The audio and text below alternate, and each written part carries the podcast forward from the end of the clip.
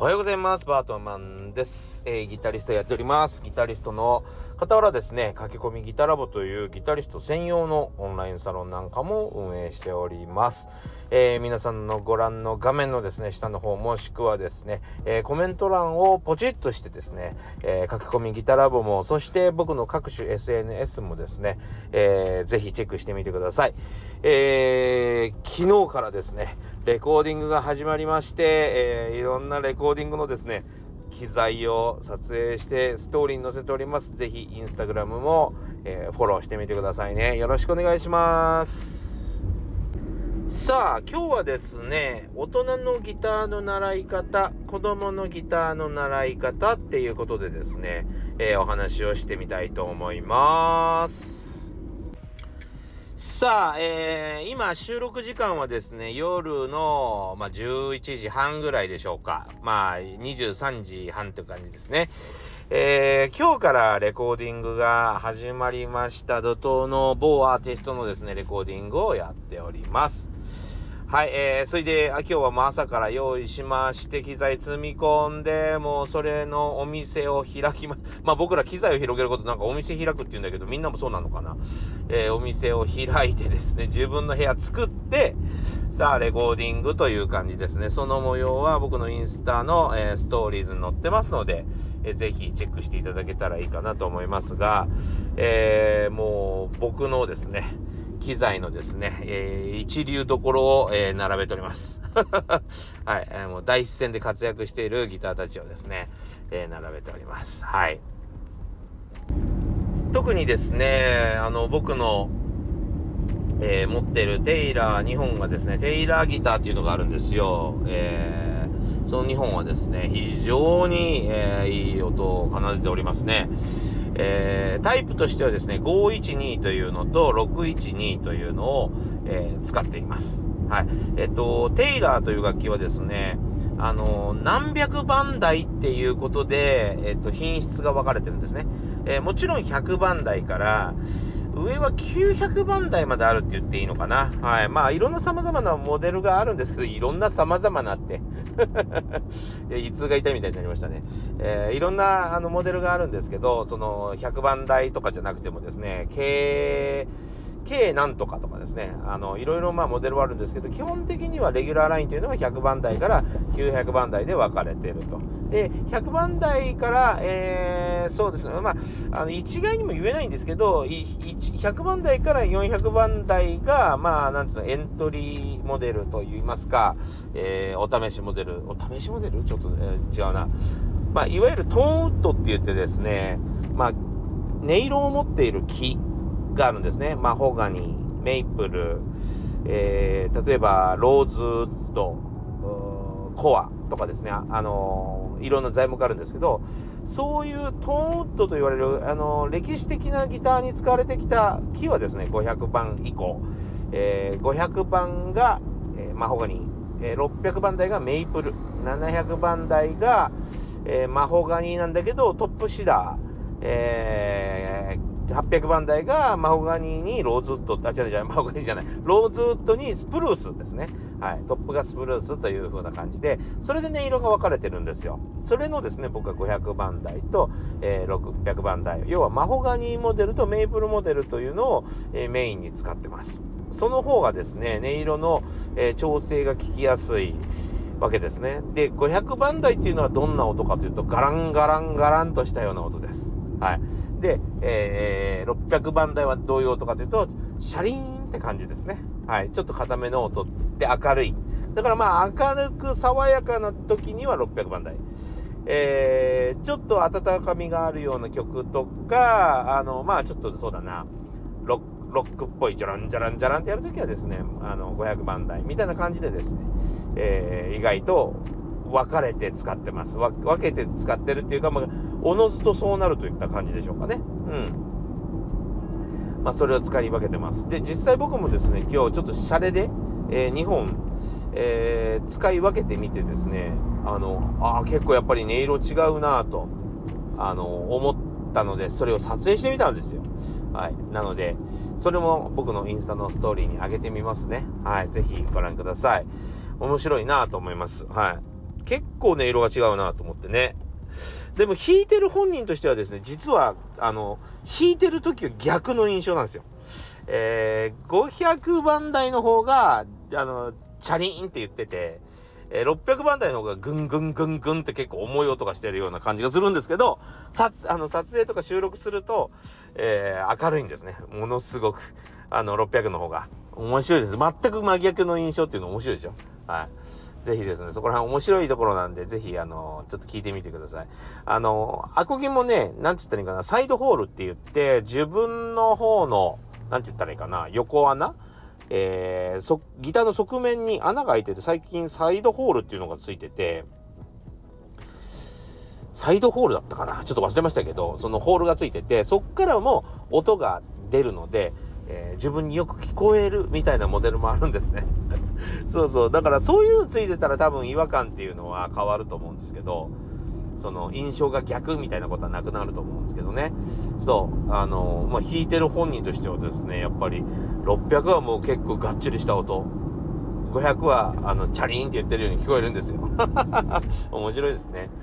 そう録音すると全く逆っていうね。はい、ぜひあのインスタでのストーリーを覗いてみてくださいね。何歳からでも早弾きはできる。早弾きを諦めた大人ギタリストに夢を達成させた革命的な方法を詰め込んだ一冊がヤマハから発売。プロギタリストであり さんてんごまんにん YouTuber 末松和人のいちにちじゅっぷんよんじゅっさいからの早弾き総合革命。購入は Amazon 全国の書店にて。さあ、えー、今日はですね、まあ、ギタリストらしくギターネタでいこうかなと思っておりますけども、えー、大人のもしくは子供のギターの学び方みたいなことをちょっと取り上げてみたいなと思ってます。えー、それでですね、えー、何が違うのか的なことをちょっと知ってもらえると、何かいいきっかけになるんじゃないかなと思うんですね。なので、まあ、今日は大人向けのお話ですね。はい、子供、お子さん多分僕のチャンネルは聞かないし、僕に一切興味がないような気がしますんで、はい、あの、ちょっと大人向けにお話をしてみたいと思いますが、えー、これをね、意外と子供と同じようにやっても大丈夫なんですけども、ただ明らかに違うところっていうのがありますね。えー、その部分をですね、ちょっとお話しします。で、えー、まずですね、お子さんの場合は、えー、自分が練習していることにさほど気持ちがないっていうことがあったりしますね。それが弾けたから何なのっていう、えー、あくまでもそのピアノ教室みたいなのとかバレエ教室みたいなのと同じで、えー、ああいう風にやれたらいいなという理想は持っていても、えー、それがだから何なのかっていうか、何か目的を持つということはありませんね。だからすごく純粋なので、楽しいと感じればですね、まあ本当に気が狂ってんのかっていうぐらい、何度もそれをやってニヤニヤしてたり、もう目まん丸にしてもう無心でやってるっていうこともありますね。ただここはですね、大人はないんですよね。それができないんですよ。それだけはですね、えー、時間がないっていうのとですね、そこそこで飽きてしまう。要は飽きるんじゃなくてですね、もっと楽しいことも世の中にあるということですね。要はお酒を飲むとか、友達とゴルフに行くとか、遊ぶとか、えー、彼女と遊ぶとか、なんかもっと楽しいのがあるので、それに全集中はできないと。寝るもう直前までやっちゃうみたいなことは大人はできませんね。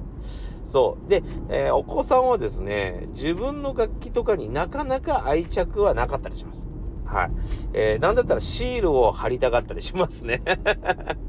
はい、あもう大人でもシール貼りたがる人はいるけど、あのー、日焼けしてですね、その部分だけ色変色するので、えー、覚悟してシールを貼ってほしいんですけども、まあそんな風にですね、楽器への愛着とか物への執着みたいなのはまだ生まれないかなという感じでしょうかね。そうだから、いいギターとか悪いギターっていう、まあ、あのー、観念もない、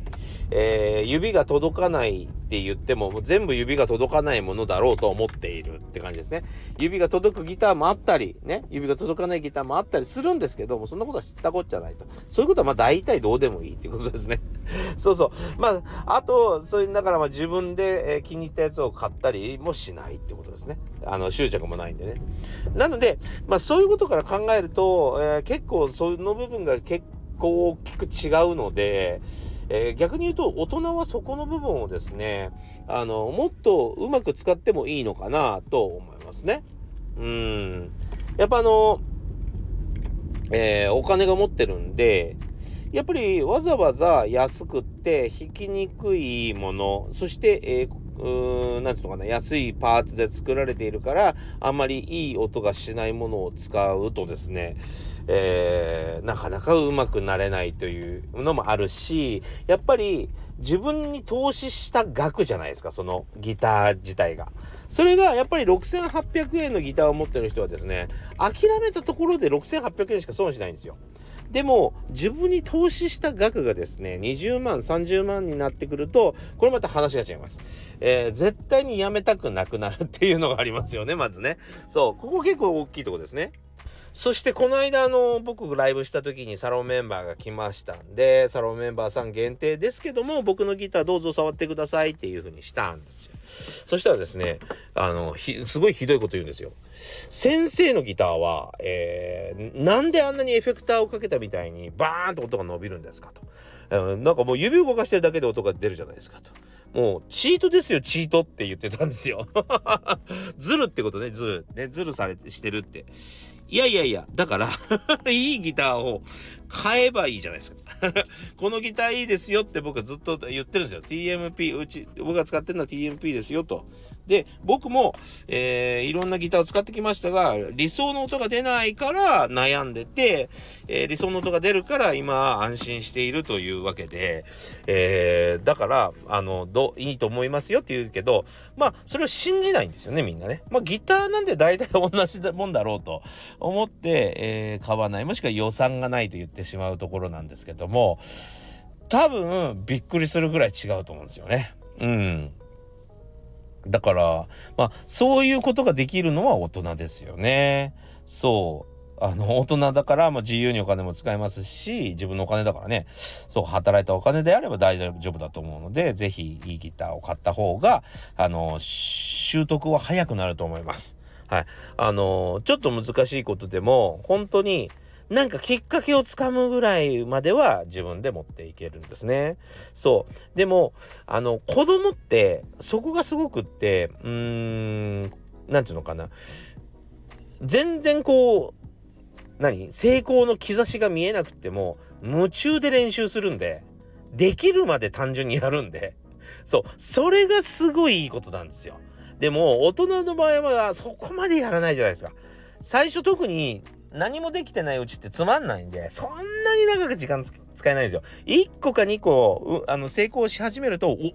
うまくなってきたっつって他のことも頑張れたりするんだけど、まだいっかいも成功してない、いっかいもなんかうまく弾けてない人がですね、夢中になって弾き、弾き続けるっていうのはなかなか難しいんですね。だから僕はいいギターを買いましょう、弾きやすいギターを買いましょうと、いいギターじゃなくてもいいと、弾きやすいギターを買いましょうと僕はいつもずっと言ってますね。僕の、えー、いちにちじゅっぷんよんじゅっせんからの早弾き奏法革命という本、その中でも語ってます。いいギターを買ってくださいと、はい、弾きやすいギターを買ってくださいと、ここめちゃくちゃ大事なんですよ。そう、それでやる気になってもらうっていうのがすごい大事ですね。あとですね、子供はあのその流れで言うとですね、あの目標がないからそういう風に弾けるようになるまで夢中に練習する。でも大人ってですね、やっぱり今さっきも言いましたけど、楽しいことがたくさんあるし、やらなきゃいけないこといっぱいあるんでですね、えー、ある程度の時間が僕は限られてると思います。いやいや僕頑張りますよ、いちじかん練習しますよ、にじかん練習しますよって、そういうことじゃなくてですね、えー、夢中でやり続けられるか、いっしゅうかんでもにしゅうかんでも同じことやれるかって言ったらね、どっかでやっぱり諦めめたり、どっかで、えー、つまずいたりするんです。なんかこうもう心が折れたりするんですね。だから僕はね、短期決戦の方がもうね、大人はいいと思います。それで、えー、大人の場合は子供のよう、あの、子供のように目標がない人みたいにやらずにですね、ちゃんと自分が好きなこと、ね、自分が好きな歌とか自分の好きなアーティストとかいるじゃないですか。その人たちの何か片鱗みたいなちょっとフレーズでもいいし曲の一部でもいいし弾けたら楽しくなりません？その楽しいをですねいかに継続するかなんですよ。それによってまずあなたのあなたから時間を引っ張り出したいっていうところが僕の正直なところですね。あなたがギターにかける時間をくださいって感じです。そのためにはあなたが楽しまなければいけないってことですね。ただここで勘違いする人がめちゃくちゃいるんですけど、あのコツを教えてもらえればって思ってる人いるんですよ。コツっていうのはですね教えるもんじゃないですよ。コツは掴むものです。はい、もう一回言います。大事なことなんでコツは教えてもらうもんじゃないんですよ。コツは掴むものなんです。はい、わかりますかね。はい、えー、例えばね、じゃあそんなこと言わないで教えろよって言われることもあ思ってる人もいるし、そのなんかつまんないこと言うなって思うかもしれないしれないけど、例えばソムリエがですねこのワインはね、えー、果実の匂いがなんとかでとかって言うじゃん。いろいろ説明するでしょ。あれ聞いたからってその味がしますか？ワインが違うように感じますか？まあちょっと濃いなとか薄いなとかいろいろあると思うけど、えー、その表現の仕方とかその通りに自分で感じます？なかなか難しいですよ。で他のワイン飲んだ時にそれどれだか分かったりしますか？難しいでしょ。そんなコツっていうか商品説明されても分かんないですよそう、コツっていうのはね人それぞれ捕まえ方が違うんですよ。身長も違えば、ね、体重も違って感覚も違えば、ねえー、表現方法も全然違うんですよ。だから自分で掴むことなんです。自分でそうピックを、えー、そうだな7, 7割で握る感じがいいよねって思う人もいれば、ご割であそうだな ごじゅっパーセント ぐらい力を抜いた方がピックはよくえー、振りやすいって感じる人もいる。なな割の方がイメージしやすい人もいれば ごじゅっパーセント という言い方の方が、しかも力を抜くのと入れるのとで、えー、全然違うんですよ言い方が。そうそうやってコツというのは自分で掴んで表現するもんなんでな、それをねもうあの待ってる人はうまくならないですね。はい、自分で掴んでください。それを教えてもらっても意味がないってことですね。はい、ただまあコツの話をするとめちゃくちゃあのみんな喜びますけどねでもね自分で掴まないとほとんど分かんないのが正直なとこなんですよ。そうだからコツをつかめるところまでねやるためには、何度も繰り返すためにはあなたが楽しいことをやらなきゃいけない。子供はそれがない。エレキギターってなんか誰かなんかかっこいいんですかみたいな感じですよね。ただの音楽の授業じゃないんですかっていう感じですよ最初は。そうでも大人は最初に目標を持てるってところが全然違うんです。うん、まあ、こんな風にですね、えー、大人という特性をまずうまく使わないと、もしくは、えー、子供とはやっぱりちょっと違う練習をしないと、えー、うまくならないんです。はい、結局手取り足取り全部教えてもらってはその先生がいなくなったり、えー、自分でやろうと考えた時に自分自発的に行動できなくなるんであまり意味がないんですよ。それよりも自分の好きなことやればいいんだっていうものを教えてもらった方が良かったりしますね。はい、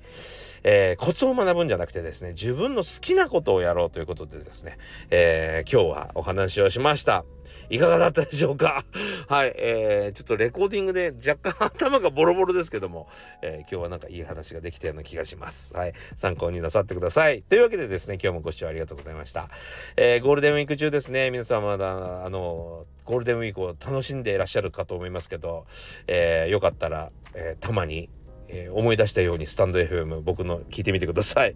えー、というわけで今日が、えー、皆さんにとって良い一日でありますように。それではまた。